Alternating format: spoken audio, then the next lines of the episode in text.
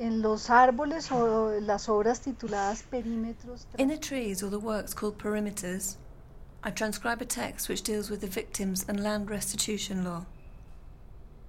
The difficulty in implementing the law, applying it, is what we come to know in the long term.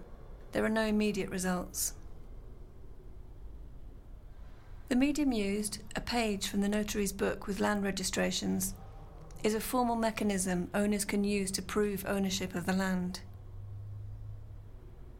The tree, on the other hand, is a very local, very traditional way of marking out land without words or titles. It's a practical way to define your territory. A farmer who's lived on their land for several generations, for many years, can tell exactly which trees they've planted, the age of the trees, the order they planted them in, and how each of them is used, in a way to identify a plot of land defined by a family and the time they've been on the land.